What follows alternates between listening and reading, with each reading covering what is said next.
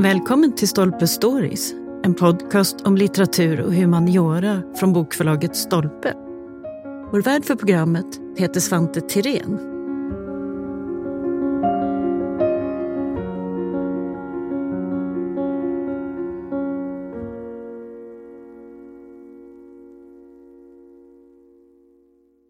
Technology is at the very heart of the human story. If we want to understand our own time and all its enormous transformations, we have to understand the history of man's relationship with technology. In the book Man and Technology How Humanity Thrives in a Changing World, historians, academics, and writers explore innovation, industry and the economy, warfare and espionage, culture and communication, and what it means to be human in the era of great change. With us to talk about this book, we have Alastair Benn joining us from a London studio. So, welcome, Alastair. Thanks for having me on. You are one of the people who work with this book also, so we'll get into a bit of this great theme because we are, as we said right now, in a time of great change. We are at the brink of the AI revolution as well as countless other major shifts in technology.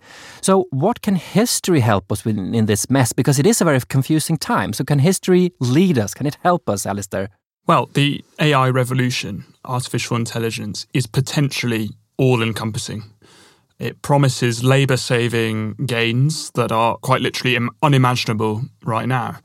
A boost to the information age that could transform our perception of what constitutes human cognition. And it could force us to reevaluate where man ends and machine begins. Mighty processing power, imaginative scientists, and a huge range of applications, perhaps most significantly in medicine, where machine learning promises a new era in drug making and advanced treatments. But there is an element of hype. The search for a true artificial intelligence, which goes beyond approximating human level tasks, and that's arguably what large language models like ChatGPT do at the moment. That search goes on, and history reminds us that we have been here before. In the past, technology has transformed not just our ability to travel further, see more in the world around us, connect with each other. It's also enhanced our ability to do more troubling things, to carry out terror attacks, to attempt to tame and break the natural world, and our capacity to make war. So, the key question that history poses us to us is this Is technology just a tool that we can choose to use to carry out ends that we get to define? Or does technology have a logic and momentum of its own that tends to drive human affairs? That's a really wicked problem. And I hope the essays in, the, in this volume, Man and Technology, give some intelligent and interesting answers to that question. And I think history can help us think about things like the AI revolution in that respect. So, what you're saying really is that one thing that is of great help, of course, is to realize that we are not the first to feel this confusion, this overwhelming sense of that technology around us is becoming more abstract, more diverse, more confusing. This has been happening before, and humans have dealt with it. Exactly. And I think this, it's a vital task to come to grips with that view, you know, to break down effectively maybe the naive view that we simply use technology or we've always used technology just to achieve preconceived rational ends. We don't simply use technology, and that's never been the case. Technology uses us, it gets inside us, it shapes our emotions, it changes our assumptions, it works to, at times, inscrutable purposes. Technology is one of the great gods of modern society. And we have made it so through our ingenuity and, and prowess. But we also tend to think it makes us a bit like gods too, a little bit godlike. And that doesn't feel right to me. We should have a keen awareness that technology doesn't just show the limits, uh, it also shows the limits of what humans can do as much as our potential to transform the world. So we should pay tribute, in a sense, to the power of technology. It isn't just a tool, it's got an agenda and uh, history and, and the investigation of how we've related to technology in the past certainly provides us with, with useful models about how to live with that agenda and perhaps to harness it for the right purposes. Yes, because when you look around today, of course, there's a lot of literature and book on the individual history of certain technologies. You know, a, a book on on the history of the printing press or or something else. This book is essays uh, or essays uh, talking about the interaction between human and technology, society, and so on. How did you come up with that idea of taking the interactive perspective rather than sort of individual histories? Well, I think you've got to come back to when we were commissioning this book, and the date's actually really important. It was early 2022. So we were actually in the shadow of the uh, uh, lockdowns and the pandemic and that race to create and roll out a working vaccine. Um, and the pandemic certainly brought many of these questions to the fore and made them much, much more urgent. The pandemic for me had two technological stories both really powerful illustrations of what the modern uh, what modern science, along with the, the mighty modern states, can achieve, and the kind of dark side to that. At times, the coalition between the forces of science and, and, and political power did us great service. We we conceived of treatments and vaccines and harnessed existing technologies to encounter new threats. And that technological innovation was then harnessed to kind of financial firepower, political will, that meant we emerged from the lockdowns in, in some parts of Western Europe, at any rate, pretty quickly once vaccines were out there and available. But that dark side is the other side of the coin. The lockdowns in Western Europe and, and in America and in large swathes of the world were indiscriminate. They were put on the entire population of entire nation states for long periods. And that's left us a kind of another legacy it's a testament to the power of science when it triumphs, I think, over other points of view. I felt that policymakers, scientists, were often trying to attempt to fit sort of normal human activities into neat curves. Roadmaps were always being draw- drawn up on the basis of times uh, contested scientific evidence. Uh, travel bans is a good example. They often seem to be raised and lowered, but again, for kind of dodgy scientific reasons at, at, at will by politicians. So I think it's been a bit of a cursed victory for science, uh, the pandemic, in that it showed us both the promise of technological power while also offering a terrible warning of what that power can do if it is unchecked. So when I was commissioning some of the essays for the volume, and they're not all about how terrible technology is. Many of them are about how important and great they are and try and take it, the whole thing in the round. But these were the kind of questions I was grappling with. You know, how can the humanities, in a sense, fight back? How can we show to the scientists and, and science in general that they need us too? That their at times stark conclusions about the nature of, of, of life and what's valuable need to be a little bit mod- modified by the humanities and by a concern with, with what human beings actually want and, and their concerns. And how can we best make that argument? And I, I hope that the essays in this volume make the argument for themselves, that they, they don't almost need an agenda, that through the kind of chronological depth and the uh, intellectual qualities of like the, the contributors, that comes through because as you said, it is a vast subject. Yes, and, and do you think, for instance, the lockdown and COVID, has that changed, do you think, a little bit our possibility to grasp this history in a new way? Because, I mean, of course, as long as a history of technology is, you know, Alexander Graham Bell, he invented the telephone and this year and so on, and that's all fine. But then when you look at how does it change human interaction, debate, our ability to understand ourselves, I mean, that's where it all gets very messy. But do you think the lockdown, where we were so confronted with, you know, everybody uses Zoom now, everybody new technologies in a new way. Does that open our minds for a history of this in a new way too, do you think? Yeah, that get, kind of gets to the heart of the matter that technology is always, and technological change is always producing new possibilities for us. I think the story of the, the lockdowns illustrates something very powerful about the, the nature of technology. That there are two sides to technological progress there's the kind of cool, if scary, quality of technology that it can turn the inconceivable into lived reality. The lockdowns were, were inconceivable in a world without computers and online. There would have been no way in which we would have been able to keep the economy going, if a little bit in limbo, without technology.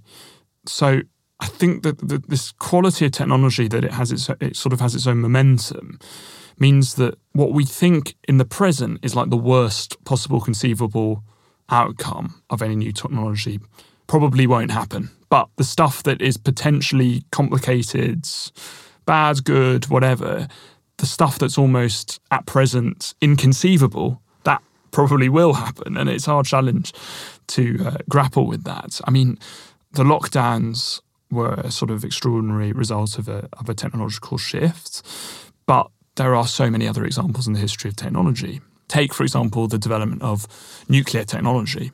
That took what was for many people inconceivable the promise of limitless clean energy or limitless energy beyond burning coal, oil. And it potentially produced that for us. But it's also meant limitless destruction, which human beings of previous generations would only have thought possible if it was brought about by the gods themselves. we wouldn't have been able to imagine that human beings could do that. But nuclear technologies also gave us the information age, the early history of the computer is woven into the history of the discovery of the mysteries of the atom. And there's a fantastic essay in our collection about that, that process. But as I said, it also gave us the power to destroy the planet on we live on. So technological shifts, uh, and the lockdowns were certainly part of the kind of technological shift of the information age. They're always double edged. And it's extremely hard to predict the second order effects of those uh, shifts. It's, uh, and it's our job to profit from new technologies in response to new realities and shape our worlds for the better. But it's also an important responsibility to think through those second and third order consequences that could result. And to be extremely wary of where that could lead us because again as I, I will reiterate technology certainly has its own momentum. It creates its own justifications. As thinking human beings we can at least be a bit skeptical about the conclusions it reaches for us. Yes and in fact, I mean, the very term technology has a very interesting history. How did you use that in this book? And, and tell us a little bit about that, because again, just deciding what historical line you go after here is, is of course, a big question. Well, the word technology, the root actually comes, like so, so much else, from the world of ancient Greece. Techne is the root of the word technology, which to the Greeks simply meant a practical art, kind of skill. So when Plato writes of the techne of building ships, a shipwright has his techne, which is the practice of building ships. But Plato also says that statecraft, for example, can be a techne. And that's where his famous metaphor of the state as a ship which needs a good helmsman and a crew who have the right expertise to sail it comes from. And he thinks there is a specific expertise that is relevant to the practice of statecraft, a specific techne, like the specific expertise that a carpenter has when he looks to mold a piece of wood to his purposes. So so we can agree to disagree about whether we agree with Plato, but what that does show is the most sophisticated Greek thinkers of their time, and this is an era of pretty low-level techne- technology. Its uh, technological innovations are incredibly sporadic; they don't happen all at once, even then, the Greeks are already playing with the limits of what the practical arts are and how they can link to other spheres of experience. Technology, to me, uh, and I think people intuitively just get this, technology is something very different. It's when a skill gets harnessed to a system, which produces innovation, which produces, which has its own logic it's not just the skill that we use, the, the pen on the paper. This is the uh, system that produces thousands of pens, that produces millions of pieces of paper. So, in no period of human history, and this is what's special about the Industrial Revolution, which kicks off in England, at no period in, in human history does the, does, does the nu- number of technological innovations happen basically at the same time. So, before innovation happens sort of once every often, so often, now, technological innovation happens at incredible speeds at the same time all over the world. So technology promises something very different to human beings. It promises much more than techne, than, than just simply having a practical skill.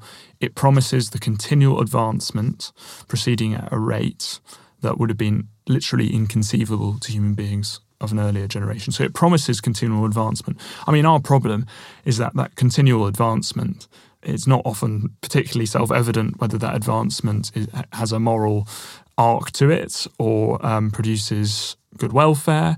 It can sometimes seem to be producing forms of life and changes to the human predicament that seem to us fairly negative. And I, I guess we can talk about reactions to that kind of where it all kicks off. I mean, things like the, the printing press, for example. Mm.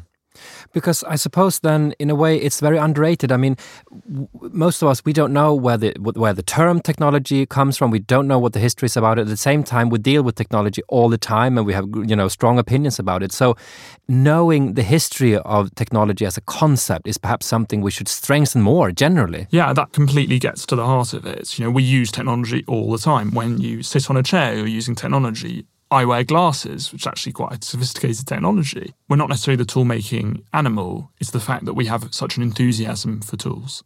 Many animals make tools, like chimpanzees, for example, actually have quite sophisticated tools, but they don't do it with the same enthusiasm as us and they don't do it as much and for as many purposes as we use tools for. And specifically, I'm really thinking about writing. So, tools allow us to get us beyond ourselves in a way that tools for a chimpanzee don't. You know, a chimpanzee doesn't know what it was like to be his great grandfather or even his grandfather. He might know his parent and potentially his grandfather, but he doesn't know what it was like for the generation before that because they, they can't hand on that experience. So he's imprisoned, if you like, by his close proximate memory and his own genetic memory. You know, he, there is a genetic memory, a genetic code there that makes him a chimpanzee. But for human beings, we've got writing, which is a kind of core human technology. Writing allows us to see what generations long, long ago thought and felt. You know, we have poems from archaic Greece which still tell us what people 2,000 uh, years ago were, were thinking and feeling. So we are, in this sense, much more than a genetic memory and much more than our own experience. So through tools, almost uniquely, I'd argue, human beings discover who we are. So I think some of the sensitivity we have around technology, as we explored, when the, te- the tools, metaphorically speaking, start talking among themselves, when it feels like technology is no longer enhancing our capacities, but rather exceeding them or diminishing them, that produces a lot of anxiety for human beings. And I think if there's one thing that, that history shows us is that human beings react in strange and unpredictable ways to competition. mm-hmm. Very much so. One of the essays in the book is called The War Against Printing by Alexander Lee. It's absolutely brilliant as an example of how reactions can be so different to a new technology. And he quotes here Filippo da Strata. We should warn for some language here. Filippo da Strata, living in Italy in the 1400s, saying that the pen is a virgin, but the printing press is a whore, of course, and uh, expressing a great critique of what happens with information now when the printing press has made it so readily available. But Alastair, I quote like this and again the reactions the printing press caused. Um, how can we interpret all of this? Well, the printing press and the reactions it produced. People often talk about the internet as a new printing press. And I really like, always really liked the uh, thing that Niall Ferguson, the historian, says about the printing press. He says, ultimately, it was really great for humanity. Think about all the, the great novelistic tradition, the reading public it created, None of us would think the printing press was a bad idea.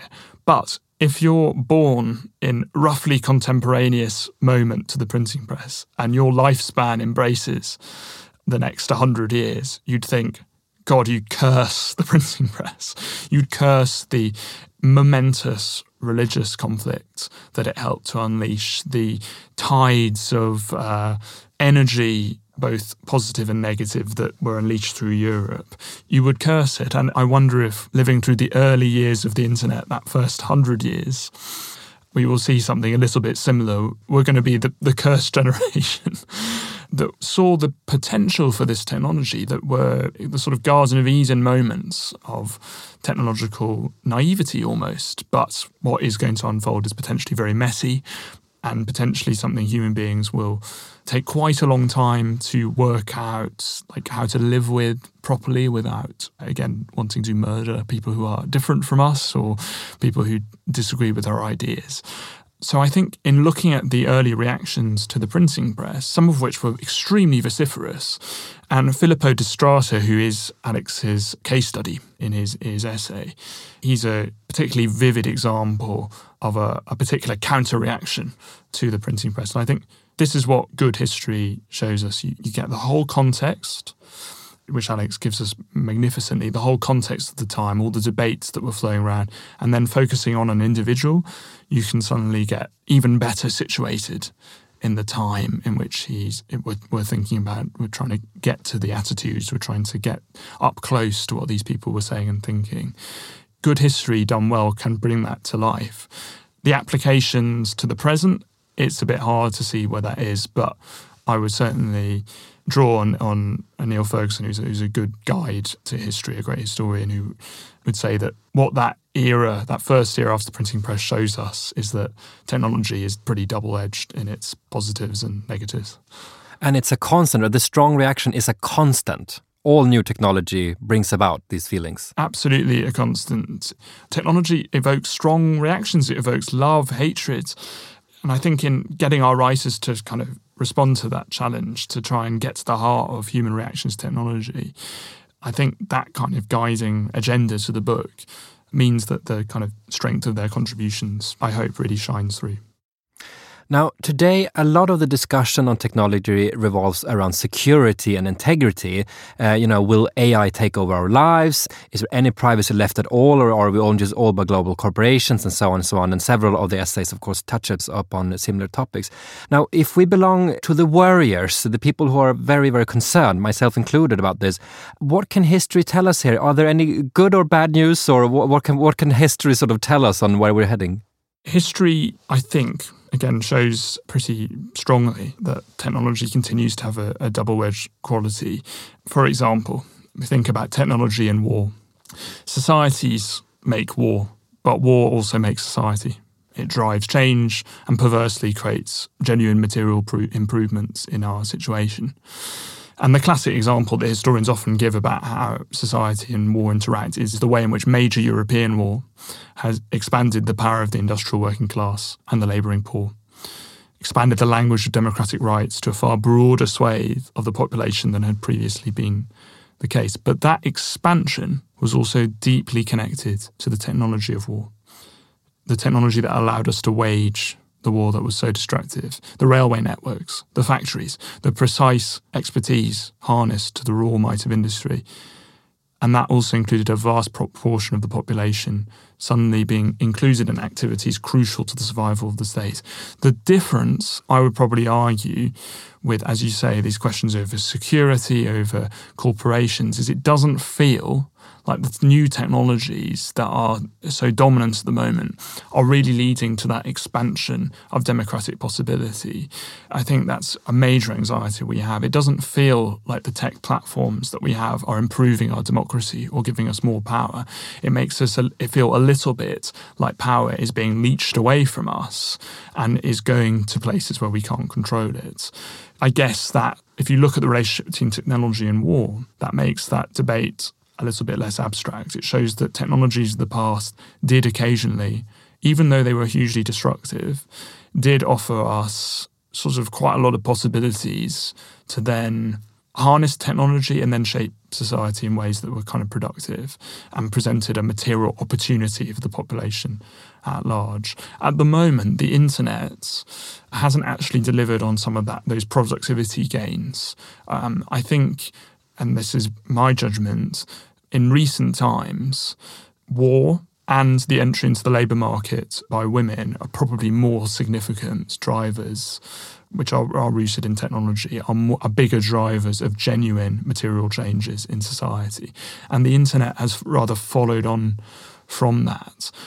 Now, that is not to say that the internet could in the future be just as significant as those pretty momentous changes in the way we were and the way we, we worked and the way we had leisure, the way we did all kinds of things. And I would bet that it probably will be just as significant, if not more significant. But we are yet to see, I think, how that fully plays out. It may be, and we're now watching a major European war unfold in Ukraine what results within Ukrainian society as a result of a war which is played out as much in technological sophistication as it is on the battlefield through drone warfare, through uh, signaling, radar, all that stuff. What that does to Ukrainian society, along with the mass mobilization of troops, the uh, involvement of a whole generation of young Ukrainians in a, in a fight for collective survival, whether that includes the entire population in a democratic process, in a process that then improves their status within society, which builds a better and newer society, that is for them to decide.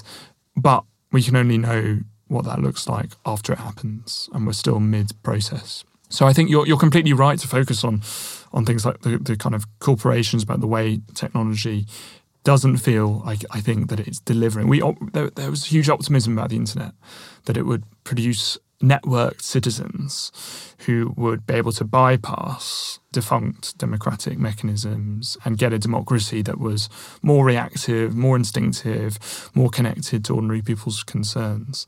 That tech optimism is not a fashionable thing to say now, given the experience of the last 20 years and the way in which tech has been harnessed by pretty authoritarian states to get what they want and to crush dissent.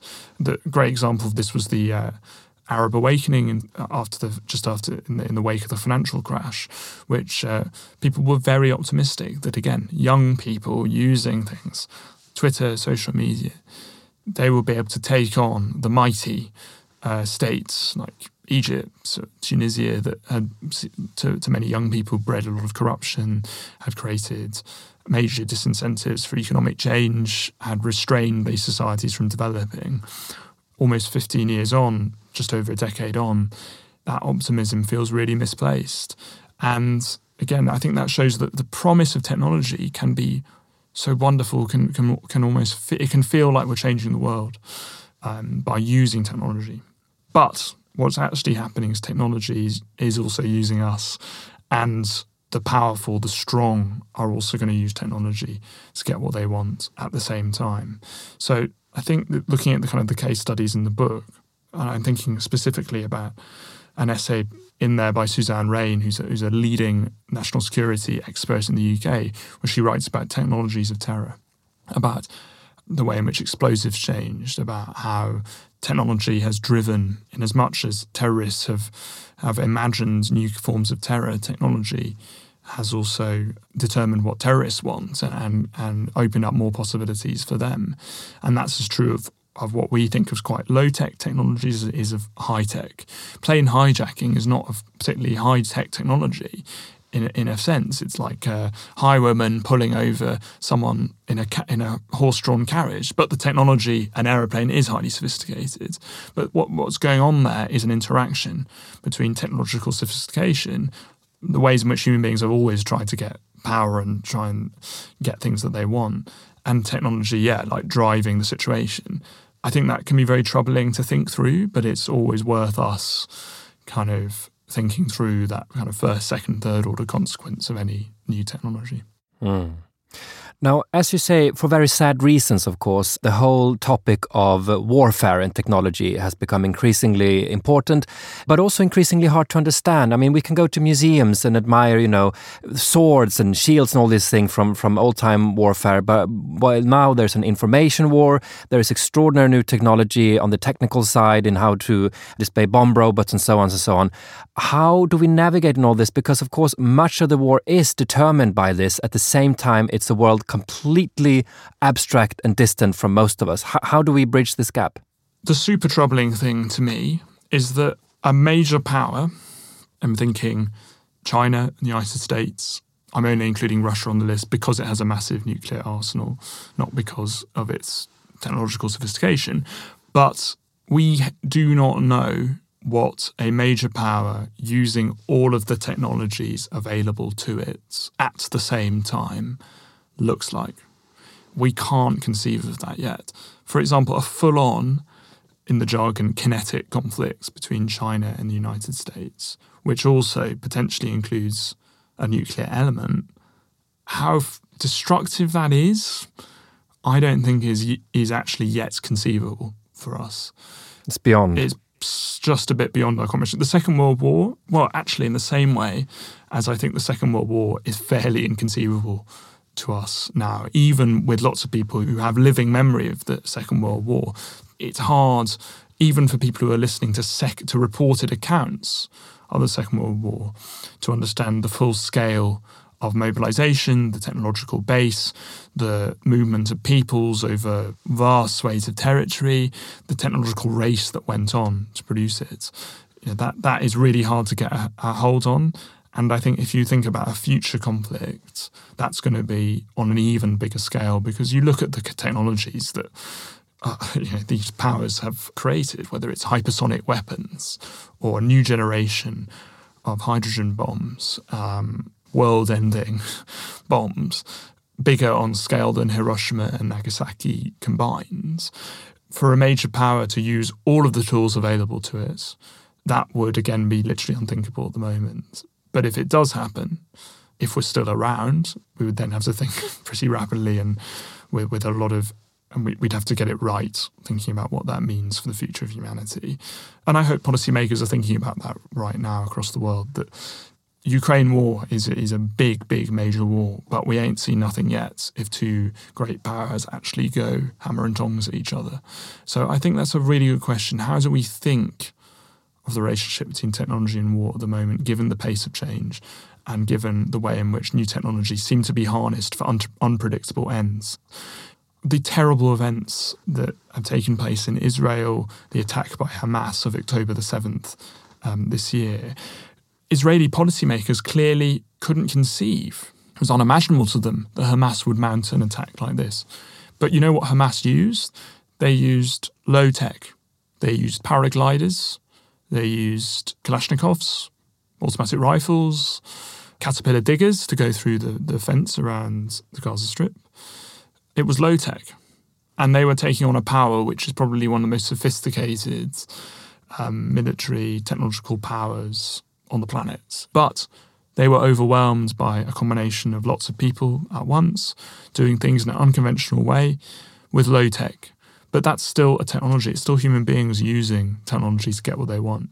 I'm not giving them any credit, but the point is is that all the high tech sophistication can't stop sometimes people using older technologies harnessed with a degree of kind of willpower to get what they want to so that's again, we should always modify our conclusions about technology. Technology might give us enormous power, especially sophisticated technology. It can make us very powerful at doing specific things. But life has a funny way of escaping our best laid intentions. It has a funny way of um, dissolving uh, the limits of our own technologies. Uh, and that's that's another that's a debate for a whole other day. Is like, does technology reveal our limits, or does it show us that humanity doesn't have any limits at all? These are really difficult questions. It's mind boggling. Mm. And finally, I mean, there is so much to take from this book. I mean, first of all, the broadness of the topic, the fact that if we want to understand man and technology, I mean, it, it touches up on every aspect of life and culture, politics. Um, it's just extraordinary how, how limited our views sometimes are of this topic.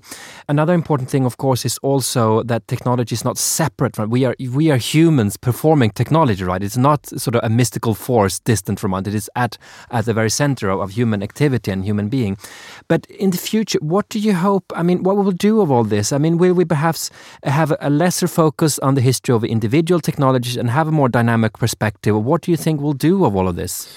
Well, my hope is that by focusing on technology and that, and that story of technology, I mean, the, the stories of technology, the prowess, the ingenuity, that we actually use that story to reveal what is special and truly valuable about being human. And technology, it reveals our greatest qualities, but also some of our worst qualities. And it does so in really quite stark terms. So, studying how we kind of relate to all manner of technology should lead us to appreciate that crucial question, I think, a, a little bit better. Like, how do we actually relate to the world? What is the special character of this relationship that we have to the world in general that marks us out from the beasts of the fields or the birds in the sky. And how do we improve that relationship? How do we make sure that technology helps us to understand our relationships with the world? But I think you can only it can only help us when we harness it properly. And ultimately that's an argument about what we want as human beings. And we have to make the machines sort of see things from our point of view uh, to use a, a, metaphor like that that is a really difficult task but i think with the right expertise and that analytical depth, that analytical breadth, that task becomes a little bit easier because I think the story of technology is actually just fundamentally about like what explains the special character of human beings.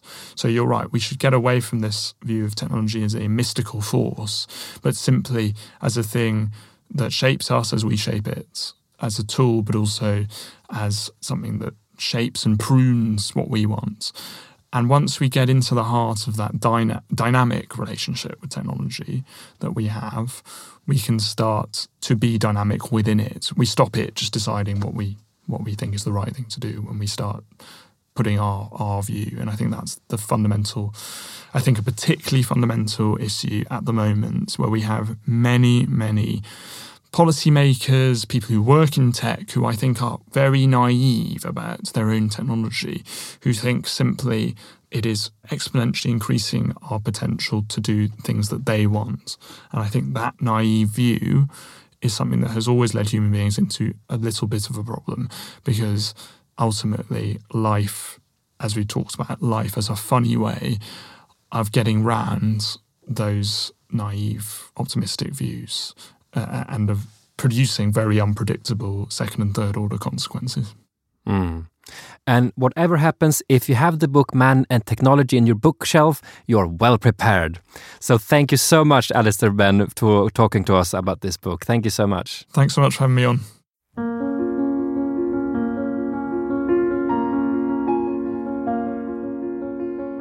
Tack för att du har lyssnat på Stolpe Stories. Missa inte att du som lyssnar har 20% rabatt på bokförlaget Stolpes titlar hos Bokus.com. Aktivera rabatten genom att ange koden STOLPE20. Och för att lyssna på fler avsnitt, följ oss där poddar finns och på sociala medier.